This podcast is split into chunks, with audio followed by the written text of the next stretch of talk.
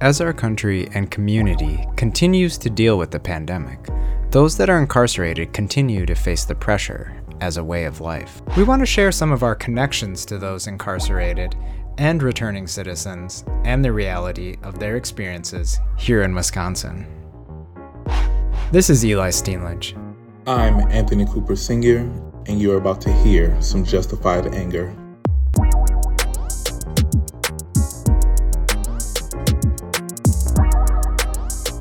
On this special episode, we wanted to have a conversation with the Nehemiah Reentry team, who have contributed much of the stories on this podcast, and talk about how we are bringing together a lot of the topics and issues explored here with this year's Reentry Conference.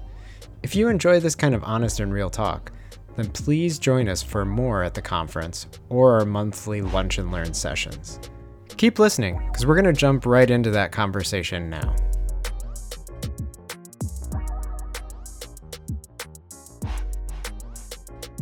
Great. So we've got the uh, Nehemiah reentry team here together.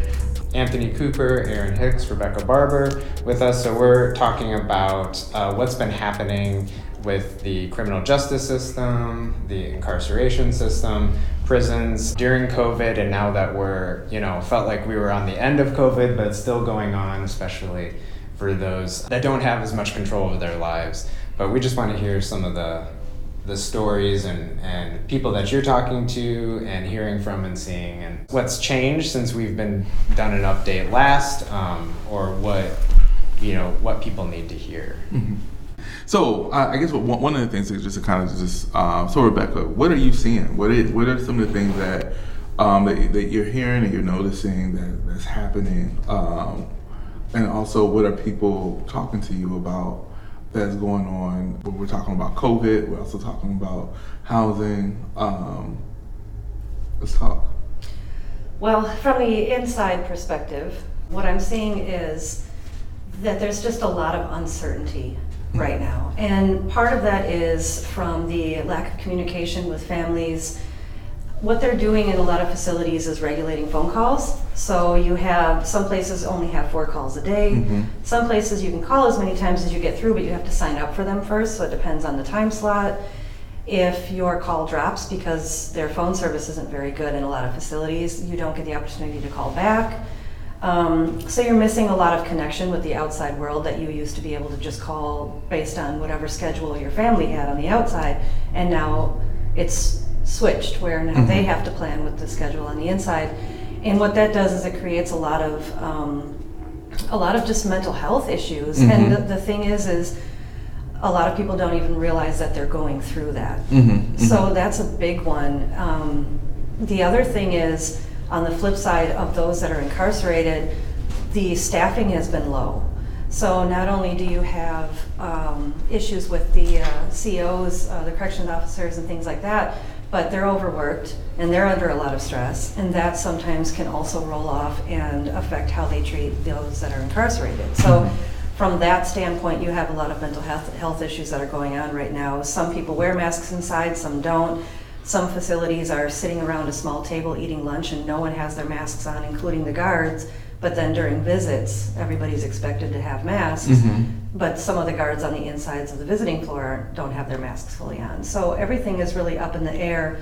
And then what we see coming out is. Hold on, hold on. Yeah. Just that add on to that, because I think that's something to to make sure that we don't lose note of. Because of the simple fact, when you talk about the spread of COVID, right? Mm-hmm. Um, you know, many people, one, there's no visitations, but yet is being brought into by guards uh, into the um, prison by guards and things of that nature. So we don't want to make sure we want to make sure we don't miss that because that was also a conversation that we had in the past with um, the Department of Corrections of being able to say, okay, so what we know inmates are are, are confined, right? Mm-hmm. And so whatever whatever is coming in, right, it means it's coming in from from staff.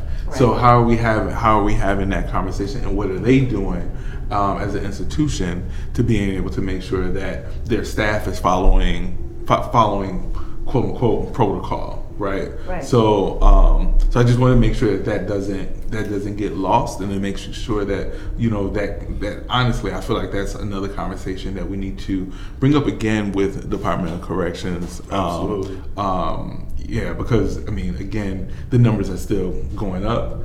Um, um, not only in just in the community, but also in the prison as, as, as well. And those are things that we've talked about in the past as far as, you know, people not being able to have good contact with their families and loved ones and the staff bringing in, you know, they're the ones going in and out. So Right. they would be the ones that are mainly bringing any germs or anything into the air, right? Mhm. That would be, and I think there was a recent report about that. So those are stuff we talked about before and it's still happening, Right, right? right, that's right. some of the things I think it's important to remember. We've known about this for a while, and now it's a lot of it's not still addressed. So a year and a half plus Mhm. later, Mhm. There's people that are still even more isolated now, Right. right? From, Right. from family and friends. And now they're speaking of movement too. So there's a few facilities that are so understaffed that they actually are shutting some portions of those down. Mhm. down. So Lake Waupun is one that has been dealing with that. But the problem comes in too isn't necessarily the we have to eliminate the whole medium maximum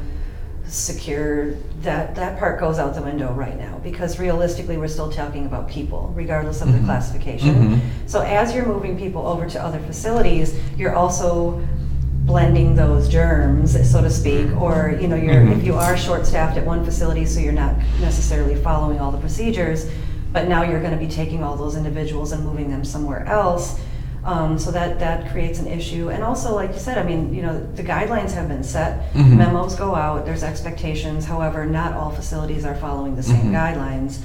And that goes across the board all the way from sentencing into incarceration and even after the fact. And something that I was just thinking about, um, and it, I guess to even go deeper and for you know for the Department of Corrections, how often are they having conversations with the anti-maskers, right? The ones that say, "Hey, you know what? This is, it doesn't it doesn't it doesn't matter. You know, fire me."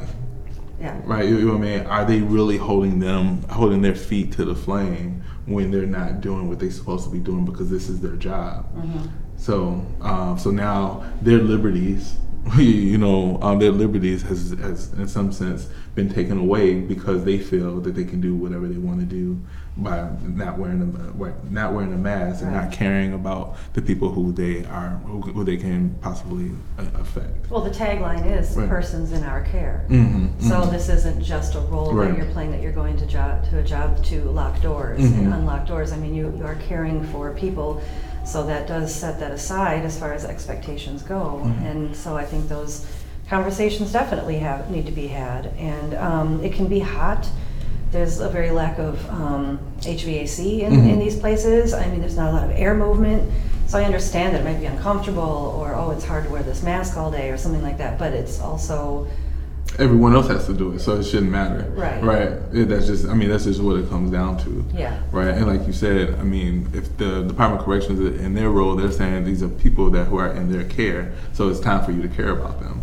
Right, and on a So- Mm-hmm. level, because I want to add to that real fast, because what happens then too, and I don't think people understand this, is like, the, those that are actually incarcerated, if they take off their mask, or if they aren't wearing it, or they refuse for whatever religious Mm-hmm. purposes or whatever health issu- issues it may be, you can get a ticket. Mhm. You can get sent to the hole. You can have your livelihood taken from you. And what a ticket does is that actually prevents you from getting out when, when it comes time for your release. Mhm. So all of these things are repercussions that the incarcerated community receives, but what's going on with the guards and those that are employed there? They're not being held accountable. Right. Right. I mean, that's basically what it is. It's the whole thing of trying to make sure that people are being treated fairly. All right. You, across you, the you know what I mean? All across the board. If you're going to hold, if you're going to hold one standard for me and not the standard for, for them, that's already showing the disconnect. If You're saying that their life matters. Right. And my life doesn't. Absolutely. Right. You, you know. So, Aaron, what's your what's your thoughts on? I mean, all of this. Well, I mean, I was enjoying the conversation, but in all reality, I believe that individuals, um, the the biggest concern is, will I die in here? And I don't think, I don't think we can really understand how the depth, the the width, or the height of how that just stays with a person. You don't know if you're gonna live or die in here. Um, even though you might not have been sentenced to a, a life sentence or to a death sentence. You know, the fact is that when you know you got these things going on and people are not taking the precautions that that need to be taken, it becomes an issue.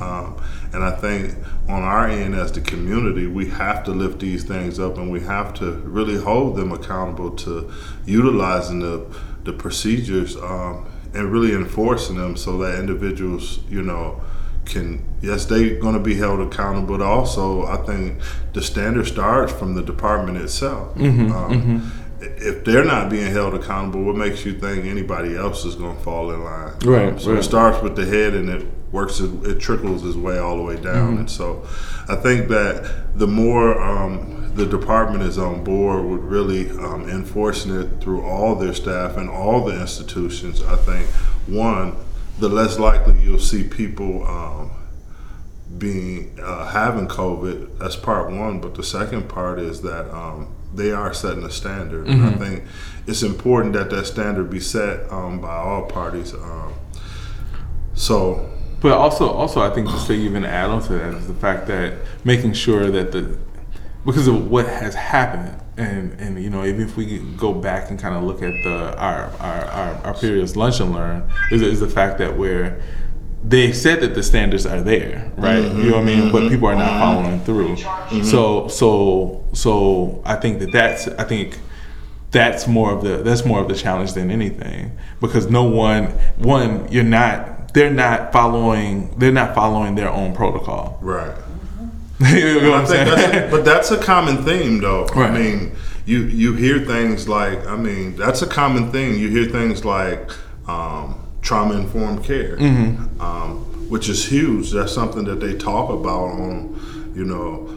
But what's interesting is the very people that's talking about trauma informed care. They, they they are also the same people who are pushing and creating trauma, Um, which is interesting to me. Um, they talk about things like uh, evidence based practices. Um, which is again is interesting to me that they push that narrative but then when we show them the evidence that um, supports a lot of things that we talk about. Those are the things that are not implemented mm-hmm. which mm-hmm. again makes you say hmm it's just like okay so then what really is the agenda? Mm-hmm. You know and my motto is strictly man whatever it is just say what it is. Don't don't try to you know brush it up and make it look good for the community. If this is not what it is, then you need to share with us what it really is. If it's about a person or persons in my care, in your care, then we need to be able to see. We need to be able to see that's being displayed because if you display something outside of persons inside of, that's in our care, if you display something outside of that, then you have a whole different agenda, and that's and that becomes an issue. But also, you just got to call it what it is, right? Yeah. I mean, because of the Yeah. simple fact is, if you're not sharing, you're lying, right? Yeah. You, you- you know what I mean? I mean, that's that's just basically what it comes down to. This not, and I know as much as a lot of times if we, you know, try to use the cookie cutter way of being able to say it and being able to hold people's feet to the fire, but if you're not truly sharing about the, the challenges that you're having with your own staff, Yeah. the challenges that you're having um, um, um, being able to navigate in different counties if you're the challenges um, that you're having with covid cases that are that are um, um, um, um, that are happening or the refusals of people that who don't want to take the test as they're entering into their, their work because they're they're not mandated to do it even though they're asking that as a requirement Right. you're not taking those things as serious as much as as much as you want the rest of the world to take it Right. so that becomes so if you're not doing so but yet you're you're putting out to the world that you are Right. then you are lying there's nothing there's nothing else about it i mean there's Yeah. no other way of saying it so i think that's the again that's not not only holding their feet to the fire but then also making it a requirement to being able to have it. They need to have we need to have a different conversation with staff and, and, and things of that nature because we've already asked we are we're already asked to have the conversation with the higher ups. We already had we've had the conversation with mid mid level staff. Yeah. we've had conversation with even um, lower level staff. And we know we know we're entry level staff. I shouldn't say lower level but we're entry level staff. And we know we all know that there's challenges challenges because of the simple fact of not only are we hearing it Right. from, from ones that who are, who are inside, but then also even the ones that the um, even there are staff members who have said, "Hey, look, I do not believe in the I don't believe in um, um the vaccine. I don't believe in, in the mask. That's not what we do in our county. Right. Hey, you know, Right. yep. I know people who have been who who've had COVID. I know people who, have, who haven't. So so so that's you know or feel and, and honestly even for some for some people that i've even met up north they feel like hey there's some folks that actually feel like hey that's only something that happens into the bigger cities in, in the bigger Right. cities because we are protected we're Yeah. okay we Right. don't need to do x y and z so, but, but but i mean that's just you know those, those Yeah. are just some of the things and and, the thoughts and that's why that we got happen. To ahead. keep talking about this Yeah, and having right. Mm-hmm. conversations and taking action and that's why um, we did want to bring up the nehemiah reentry conference because we are touching on a lot of these issues Right. we're having breakout sessions on staffing and the different issues around that which we brought up some of these and talking about what's actually being done um, and we, we bring always bring different perspectives Mm-hmm. right? People that are working in the system and people who are impacted by the system on both sides so Yeah. we so we hear that. And i don't know what you all think but you know this summer at least in wisconsin you know in dane county area we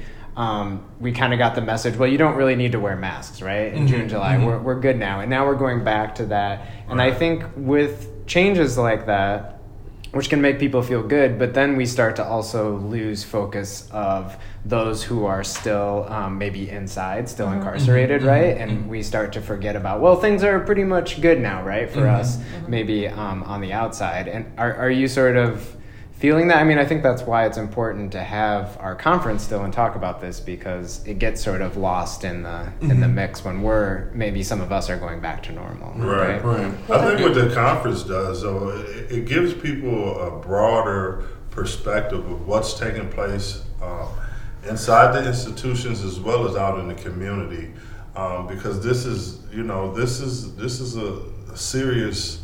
It's, it's, it's a serious issue and it needs to be talked about. We need mhm. to be able to have true dialogue about this. It's one thing to commit a crime and be held accountable for that crime and you do your time. It's a whole nother thing when on top of that, now you have a whole added trauma where you're not mm-hmm. able to see family, loved mm-hmm. ones, right?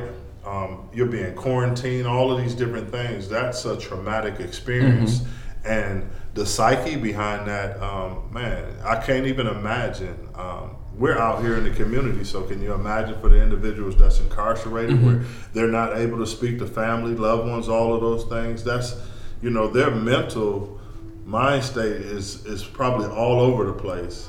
You know, It's segregation. I mean, that, that's the, that's when you talk about people that who have been in seg, right? Yeah. That is so now you are giving people. Yeah, I mean, now automatically that becomes a part of that person's sentencing. That's right. Regardless if they, regardless of what level, if they're uh, a lower risk uh, um, um, um, crime or higher risk crime, where all you know what I mean. Everyone there is a, is in segregation at this point. So again, that that becomes a different type of challenge, and also trying to teach the new staff of what or staff what they should be doing. So all you know what I mean. Uh, how do you how do you make sure that everyone is at least making phone calls?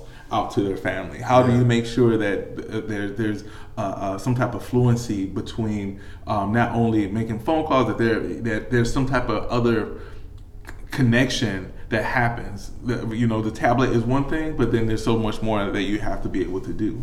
Um, so I had a gentleman tell me recently that, you know, in the past 15, 18 months, however long it's been, um, that's he's incarcerated. And he said, you know, it's crazy because no one that works for the facility that claims we are in our, their care has actually come around and just simply said, How are you doing?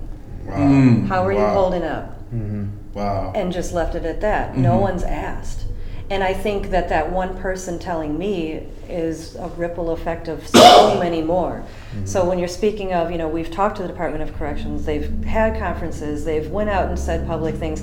That's a very one-sided conversation. And because they keep the communications under wraps so much, this whole society of individuals who are still going to be coming out. So it's not their community, our community, or it's separate, it's all one community.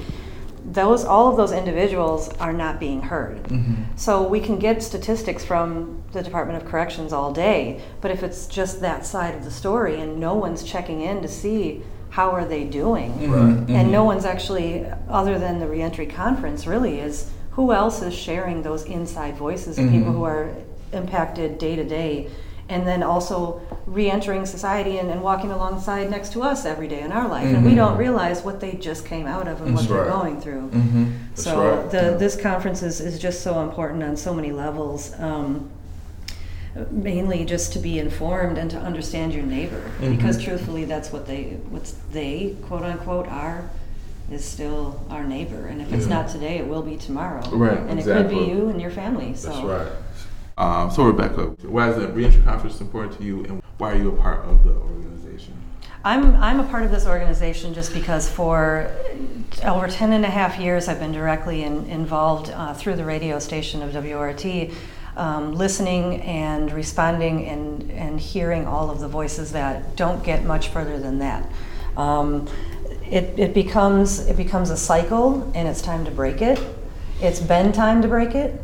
And the only way that we can do that is by education and learning and talking and opening up about it and, and taking down the separation between us versus them. And, and like I said earlier in the conversation, you know, these are your neighbors and these are people that you um, will see. Not everybody that's incarcerated will be there for the rest of their lives. I mean, people are planning on coming home tomorrow, and, and to be frankly honest, it's a scary, scary thing to be ripped away from everything that you know and that you love and that you're comfortable with, and to come out into a society that's already uncertain of, of their surroundings and they've been in it every day. Mm-hmm. So with these fears and and this realization of, of what you're up against, I think it's up to us to be able to reach out our hand and reach out our ear and make sure that we as a whole can be successful and have compassion and understanding and help each other become the best people that we can possibly be because at the end of the day we have children that are coming up in this and that's the last thing that we want to do is keep this cycle going so Mm-hmm. Thank you, thank you so Yeah. much. Um, thank you for all all that you do, all the things you continue to do, and um, throughout the community. Um, really appreciate your work, and we really appreciate you your time and, and the work that you do having here as well. Um, Aaron, same question. Yeah, so the the reason I'm a part of the organization, um, I believe that what we bring to the table is so unique. It's about liberating people, breaking the chains of uh, psychological incarceration, and I just think that um, that's huge. That's what I want to be a part of. Um, I feel that. Um, when we speak about incarceration, people fail to realize incarceration is not limited to a building or a place. It's actually a state of mind. Um, and so, really breaking away those chains um, from individuals, incarceration is the result of a state of mind, I believe. Um, and so, really coming up with strategic ways that we break the chains of this psychological um, incarceration. When we, when I'm having discussions, is about being in prison, um, and that comes from that mindset of incarceration. So it's this is what I got involved in this for to really help other individuals break free. Um, just because you make it back on the street does not mean that you're not still incarcerated. Um, that's something that I have struggled with. I continue to struggle with, but little by little, the chains are being broken away. And so my agenda um, is to help others break away their chains as well, and and really just bringing liberation to the table. And I think this conference um, is going to be huge because. Um, what this conversation we've been having is really just a small snapshot, a little glimpse of a bigger picture, um, some of the conversations that will be taking place, and really giving strategic ways about how we can work together as a community to really help individuals be set free. Because that's what it's about. Um, and so that's why I do the work. That's why I believe in what this uh, reentry conference will do. It will inform, it will educate, but it also will set some people free. Um, and so uh, that's why I push it, promote it, um, and that's why I do what I do, um, whether it's with the houses, whether it's with Man Up. I mean, the agenda never changes. Like, people want to be set free, and I just believe um, we bring light into dark situations. That's who we are, and that's what we do. Yeah, I think you're you're so right. Aaron, and about the not just the conference, but the work that you guys do as well. I Yeah. think people often respond to something that's different about how Nehemiah and Justified Anger do things. Yes, And, yeah. and when mm-hmm, they mm-hmm. interact with our staff and the, the people impacted by the work, is that because we value like your experience that Yeah. you, you did spend time in prison and, and you bring that to the table, that experience, and how you've been transformed Yes, also. And so I think um, that's what we try to bring to, you know, anytime that we do some sort of uh, conference or, or meeting with people is we try to bring that side to it to Yeah. see that transformation. Yeah. And I think that's what people will find. And, and it's not just about, like you said, we want to see action take place, right? That's right. We want to see things change and move forward. And we always put that into uh, these sort of conferences that we do Yeah. um, or a lunch and learns about what people can do. And it's about connecting and networking with others that, that have that same vision and, and passion, right? That's right. To do those things. So right. um, I think you, you hit right on what sort of sets us apart. It's not going to be your normal um, stuffy conference, you know, Right. Right. experience, right? Of Just sit, Right. sit back and listen, but um, we want people to interact and uh, and um, engage with what we're actually talking about. That's right. Mhm, exactly. Yeah. Yeah. I mean, that's the only way that we can get. There's the only way that we can make things happen, right? And, and I say we. That means all of us, all together as a community, working working for a common goal, a common purpose. Um, that's that's you know that's if that's not our focus, then we, we're lost. That's right. Period. Yeah. There's there's no there's nothing else to, to, to even say behind that. Uh, that is not our focus of working together. It's not about where you where you from, what you what you've been through. We we need you, right? Uh, um, Yeah, all hands but- on deck. Yeah, Yeah. black, white, whatever. You you know, there's no. We know that there there are challenges. You know that there are challenges. So so this is the time to be able to step out and step out. Yeah, so I would just, you know, with all of that being said, um, I just really would hope that people come out and support this um, because we need the support of all people. Um, and I think that's what makes Nehemiah so unique because we, we, we play well with others. You know, we want to work together. We want to work with, you know, other communities, uh, other uh, community organizations, all of those things. Whatever it's going to take um, to make this change because we know that, you know, part of the Department of Correction, their budget is over 1.3 billion, mm-hmm. which that lets us know that, like, you know, when we work in silos, our, the ask, I mean, like a hundred thousand, a couple hundred thousand, that's not going to really change. That's going to maybe affect one small portion, but when we start working together, we can do a bigger ask, really, and we can really get more things taken care of when we move collectively.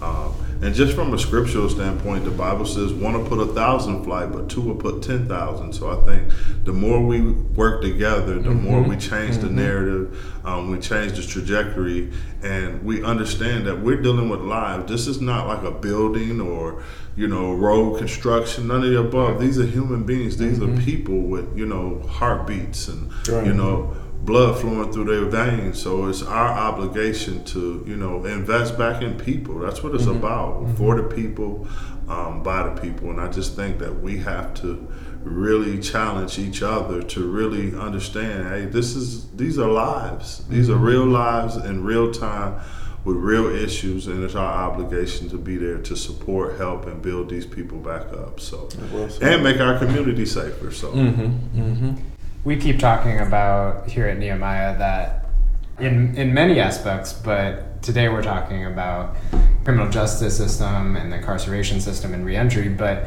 how COVID hopefully has exposed a lot of the sort of Yeah. issues that we already knew because there is this hopefully um, new thoughtfulness about that these are people going through things. A lot of times I think the general public might kind of like to feel like, well they're they're sort of separated from us now, we don't have to worry about people Right.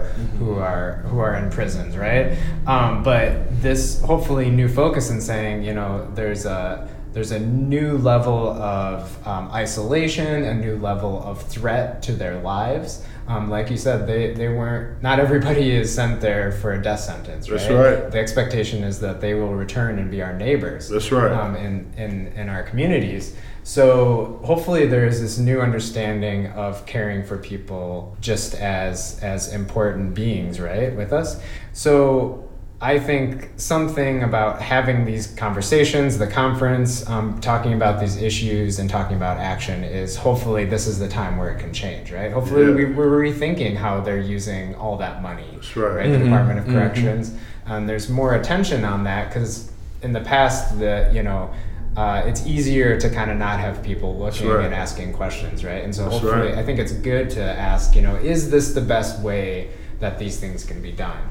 Um, maybe not, right? Because we we can see that how quickly we could change how our culture works, Yeah. right? To combat something like COVID. We all hopefully are getting behind it in some way to to save lives. What could we do in the same way? Um, Yeah. Things could change quickly if we really want them to. That's right. And we know, we understand clearly that, you know, wherever you put your money is, is what you What you invest in. That's Yeah. what you invest. That's what you mm-hmm. believe in, right? And mm-hmm. since you know incarceration, when it comes to the Department of Corrections, they have the highest budget out of any budget throughout the whole state. Hmm. Where do you think that money's going? That's that's that's a, that's a, a, a billion dollar question. Right, right, right. it's a billion dollar question. We and and so incarceration because it has become a business, and we have taken away from really just investing back in people. Um, mm-hmm. We know that like ninety to ninety five percent of people who go to prison will get back out, It- But- it- and we don't allocate money to the resources out in the community. Mm-hmm. But we don't have a problem with you know the numbers went down during COVID. Now the numbers are going back up. PO holes are going back up. You know, all of these things are going back up again. And so the question has to be asked. I don't even think it has to be a question anymore. I think it's obvious what's taking place. And I think we have to, through conferences, through communication, through lunch and learns, all of these different things, this is how we change the narrative because, I mean, the truth of the matter is if how, how, how is it possible that our Department of Correction, their budget is bigger than our education? That just shows our value mm-hmm. system. But but you know what, Aaron? I think one of the things is is something that you said. I think it, is, it has always been a business. Yeah. Right? Oh, You- absolutely. You, you know what I mean? And because it has always been a business, the name this the name even in the the name of Department of Corrections, it sounds catchy, Yeah. right? Because it's saying that you're correct you're correcting a behavior, but in actuality, it's it's a, it's a Department of non-correction. But but because they're not even correcting their own things that they, what they're doing, and even they're not correcting, the, uh, they're not they're not supporting or helping and, and, and acknowledging the things that they know that they need to correct themselves. That's right. So that becomes a uh, that becomes a problem as well, and, and so now it's it's and this is this is the the thing that I even though incarceration is hard, right? But if I'm not learning crap if I'm just sitting on my butt all day, right? That's not that's not uh, that's not that's not teaching me anything, right? You know what I mean? But to be able to help me to be able to navigate where some of these pain, these hurts and pains are coming from, uh, or whatever, or to be able to uh, to because it's, it's it's so much more than trying to find employment. It's so much more than just even trying to find housing. It's about how do I how do I navigate life now, and to be able to have a, a, a better understanding. It may not look like the way how you may want it to look, because I may not have all the uh, I may not have all the fancy degrees and things of that nature, but I'm still a person. I'm a person who wants something better for my life. Uh, I'm a person who wants something better for my family. I'm a uh, I'm a person I'm a person that who wants to see what growth and opportunity really looks like. And if we're not having those conversations, and while I'm being incarcerated, then I'm sorry, there's no correction that's that's being ha- that is happening at all. So so that's uh, again, those are just other tidbits that need to be able to that we need to start addressing more, and they need to and and and and, and let me say bunk just addressing. We need to make sure that they're taking action and, and making those things happen. Because if they're not doing that, we're going to sit here and have the exact same conversation next year, the next year after that, 5, 10, 15, 20 years from uh, now, because nothing has the, the everyone knows and the, the common the common thread is the system needs to be abolished. We all know that. There are people inside of the Department of Corrections that know that the changes that need to be ha- that, that need to happen because their business plan has been jacked up from day one. So so so so so that you know, but it works. But it works. It doesn't work for the correction piece. It works to be able to fuel the system, right? To be able to fuel the uh, uh, to fuel the institution, and also to be able to basically everyone's lining their pockets, right? That's what we need to be able to start talking about and changing that behavior. That's what needs to be corrected. Yeah.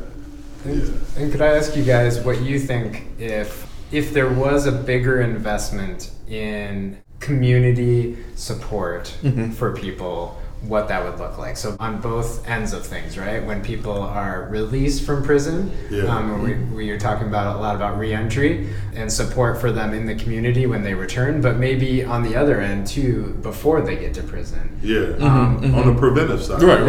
yeah. What what sort of impact would you think that would have on the uh, Department of Corrections? You know, or on that system? Right. You know? That would the, so so so so that that that that brings about again the conversation of if the, when you talk about the impact that it would have on that, that will be a part of demolishing that that institution, and they know it, right? So if if you're if you're basically saying they know by um, they, they know by the education, right? So if someone's not able to read at a third grade level, then the nine times out of ten, that person will go to prison. If that if, if you know that, why are we not investing more to make sure that those children, uh, men, uh, that those children are reading at at, at, at, at, at such a level that where they that that is changing that reality. There's no there's no investment there. If we're not investing in, in Department of Corrections, that's a part of the correction that they're not correcting. you know what I'm saying? That's, there's no other way of saying that. That's a part of that correcting that that that they're not. They have the conversation, and there's evidence. If you talk about evidence-based models and things of that nature, all that is there, but yet they're not. They're not correcting it. That's right. So so uh-huh. yeah. So so so that says that that says all uh, again. It's not about the people. These are not people. These are these are numbers. That's going to give us more numbers to grow what we already have. A, a, a, in their eyes, a greater institution that's going to add to more prisons because we know by a certain age, nine times out of ten, that person is going to hit our doors, whether it's name, whether it's a county jail or or, or, or, or the actual prison system, right? That they're they're going to have some type of connection with with, with us one way or another. Because if they don't get things in order by 14, 15, 16, 17, 18, 19, 20, nine times out of ten, what's going to happen? They're going to commit a crime. They're going to commit a crime that is going to start at this level, is going to end up being at this level. So what what happens is now they end up going to prison. That becomes that that becomes whose whose pocket is being lined again. Mm-hmm. Yep. The Department of Corrections. yeah. So I mean, it, it, it, at the end of the day, it's a wicked, wicked, wicked business plan that they've always had, and it is growing. And now you add COVID to the mix. That's another part of it. So uh, you know, Rebecca had mentioned a little bit earlier, right? So if you get a ticket or you get an infraction while you're in, while, while you're in, while, while you're incarcerated. So and then you get an infraction, then you have then you're frustrated. Then what happens? So if you commit a crime while you're incarcerated, what happens then? That's longer time. To keep you there. Yeah. So so who's that fueling? Right. you know what I'm saying? Okay, no, you know what? They ain't county jails. Don't you know? Just hold off for a little bit. You know what? Um, um, on POs, you know, stay off, stay off them a little bit. They'll- You know, you know what? We don't want to send them um, to um, the county jail for that or this or that. Yeah. We're just gonna go ahead and keep what we who we have, Right. Right. and, still collect more because we're adding time to, to them. There's different. There's, there's so many different ways. Just like you know, and Aaron, I don't know if I know you have talked about before. Even like when uh, the bracelet went off. Yeah. My, my my automatic thought is, not only is it that's that's a bill that Aaron has to has to has to pay. Now, luckily, Aaron has a job. He has some stability and things of that nature. But I think about the ones who don't, mm-hmm. right? Then, so if they don't, what does that do? Punishment. But, but there's punishment behind that. It's on your taxes. It's on right. um, uh, Credit score. your credit score. You, you know what I mean? So, so you know, even for some jobs, you have to have a good credit score. You have to have a Yeah. decent um, credit sco- score, and that's not even high paying jobs. It, um, well, it's no, no longer PDQ. I'm not sure if Kwik Trip adopt, adopted this model, but if you didn't have have, have a, a good um, credit score, you weren't able to work at Kwik Trip, a gas station. Wow. I mean, um, PDQ at the time, but Right, you, right, you know what I mean. yeah. So, so if they adopted it, and imagine other companies that who have done the exact same Right, thing. That's one of many Mm-hmm. entry level positions. yeah. Wow. Yeah. So, yeah, I'm, I'm sorry. It's just, No, it, it just, no, you was there. I just- love it. I love it like- it, it's really, it's really. These things need to be said. They, they really need to be said. Um, I remember having a dialogue with a judge, and this is what this is what the conversation looked like. He said to me, "I never took on this position to lock up black and brown people." And I said to him, You're absolutely right. I said, If that was the case, we could take you out of the equation, put somebody else in there, and it would change the narrative. But the truth is, the system is designed so strategic that whether you are black or white, it don't mm-hmm. matter. Once you enter into and work for the system, right, you will be locking up black and brown people because the system has been designed very strategically. And it's not just limited to the criminal justice system and our education system, all the different systems which you will start to notice is that black and brown people are always behind the eight ball, which should make people just say, hmm, I wonder why that is. It don't matter what field. We predominantly in in in the NBA, if you just took the NBA, it's pri- primarily black and brown people who play basketball. Not all, mm-hmm. but primarily. But when you start to look at ownership around basketball teams, you only have one black owner. Mm. That would Yeah. that should that should just raise some antennas. So we're talking about the uh, Department of Corrections, for example, is a great business model, right? It's making them lots of money, Mhm. and uh, we talked about a few of the ways that it's doing that. But Yeah. also, Aaron, you're talking about the communities of people that are mainly impacted by Mhm. that, Sure. right? Like it's one thing to say, yep, the people that are being incarcerated, you know, they're making money off of that, but also it's a certain segment of our community, right. right? That's right. Um, which, That's right. Which even makes it worse. Um, And, and you have to ask the question for me, anytime we talk about community, I always have to ask what community are you referring to? It's important to ask that question because there is a, a, a outcast of individuals that we don't really, you know, consider community, right? If you're not a homeowner or a business owner or whatever the case may be. And we know, I mean, it's, it's always interesting to me that we do all of these researches and, you know, we do all of these different types of uh, testings and we have the evidence, nevertheless, we don't adopt or use them. Again, just something to make you say, hmm, I wonder Yeah. why. Well, there's an agenda, and until we change the agenda, um, and I think we have to utilize people with lived experience. That's huge. People, because whether you're in the classroom or not, school is always in session. Our education came from our experience Yeah. There's certain things that we understand about the criminal justice system that in the academic world they will never that that won't that won't make it into a textbook mm-hmm. right? Mm-hmm. And so i believe that when we utilize the academic and the lived experience now this is how we change narratives. If that's the agenda mm-hmm. right? Because if that's not the agenda then we know there's something else being served up. Um, and so being conscious to those things but i believe strongly it, it doesn't matter whether you have you know for the person who doesn't have much education mm-hmm. guess what? They still are receiving education based on whatever they're going through. Mm-hmm. Oh they being learned.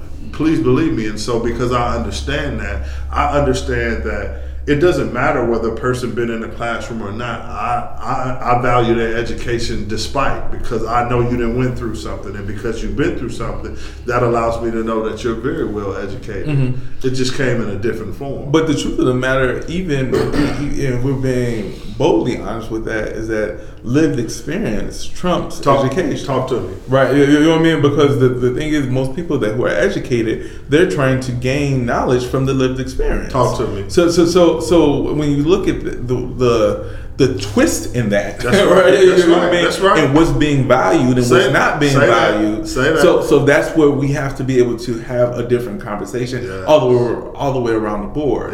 But now again, that kind of goes right back to because as we all know, school is an institution, and not nothing against education, but it's still it's a, it's, a, it's an institution. And what does it do? It works off of a business plan as well. That's right. It's no different from the criminal justice system. That's right. Right. You, you know what I mean? In, in, in a lot of ways, because it is ser- it is self fulfilling, self learning, and doing it's doing a purpose to say, hey, now, and if we go deeper. We can even talk about the people that who have master's degrees that who are living homeless on the streets and living uh, living underneath um, bridges because no one has hired them. So even in that, there is no guarantee. That's right. right. Right. You, you know what I mean? And that is not all always, but always um, because of a person uh, has mental health challenges or whatever the case may be. Because what happened before they get, before they end up having mental health challenges? The same way when someone is in prison. When they gain, they, they end up having they end up having triggers that trigger mental health challenges and take taking them to a different space as, well, right? So again, you have you have I mean, if, if, if we're going to have that conversation, right. you have to you have to be able to have the, the conversation of how that balances on both ends. Mm-hmm. They check and balance in education. They check and balance in Department of Corrections. So what what are, what are we doing on both ends to be able to acknowledge what should be done? Right. You know what I mean? What should be valued? What should and and, and, and, and, and what is and, and how and how can we how can we educate and allow people to know your lived experience is just as well as important as the master degree that a person has on on, on, on the wall. And you, know what I mean? And so once people tend to start understanding that, now things are looked at a whole lot differently. And again, it's no it's no cut at people that have, who have had uh, um, um, master degrees or, or, or and, and things of that nature. But there are there are there are things that there are things that we must talk about because at the end of the day, it's more about dollars and cents than it is being able to see people elevate to being the best of them. The- Yeah. You know what I mean? If if you're really t- telling me that because in Department of Corrections you're trying to correct behavior, in in, in um, uh, um, um, uh, in universities you're trying to grow and with the with the thought of they can take off of, of the education that which you presented in front of them Yeah. Something's not adding up there Yeah. because they're basically the same thing in some Yeah. sense, or at least the the thought process of it is the same. But one is one one is hey, I'm gonna put you behind. One you are um, um, locked up, and the other one are you are quote unquote free, but then also you're not totally free on this end of the education piece because if you owe checks and balances when it comes to owing loans and things of that nature, so Right. you're incarcerated from from that aspect as That's well, right? Right. So I mean that's No, it's, it's real. It's real Yeah. out here in the field, Yeah. man. I just, I really appreciate this dialogue, man. I, I'm glad we had the opportunity to sit here and Yeah. and really share these things um, because uh, these truths need to be heard. Um, and and I'm I'm ready for this conference. I'm ready to hear what people have to say and what they you know going to see. Uh, it's going to be an exciting experience, and uh, my prayer is that all people um, who get a chance to hear this get a small glimpse of a bigger picture. But greatness is definitely about to happen. So Yes, yes, excellent. Yeah, thanks for sharing today, guys. And you both will be at the reentry conference as well as uh, Rebecca Barber, who's going to be moderating one of our breakout sessions. So we'll hear more from you at the conference. absolutely, Thank you. Thank you. Thank you for listening to the Justified Anger podcast.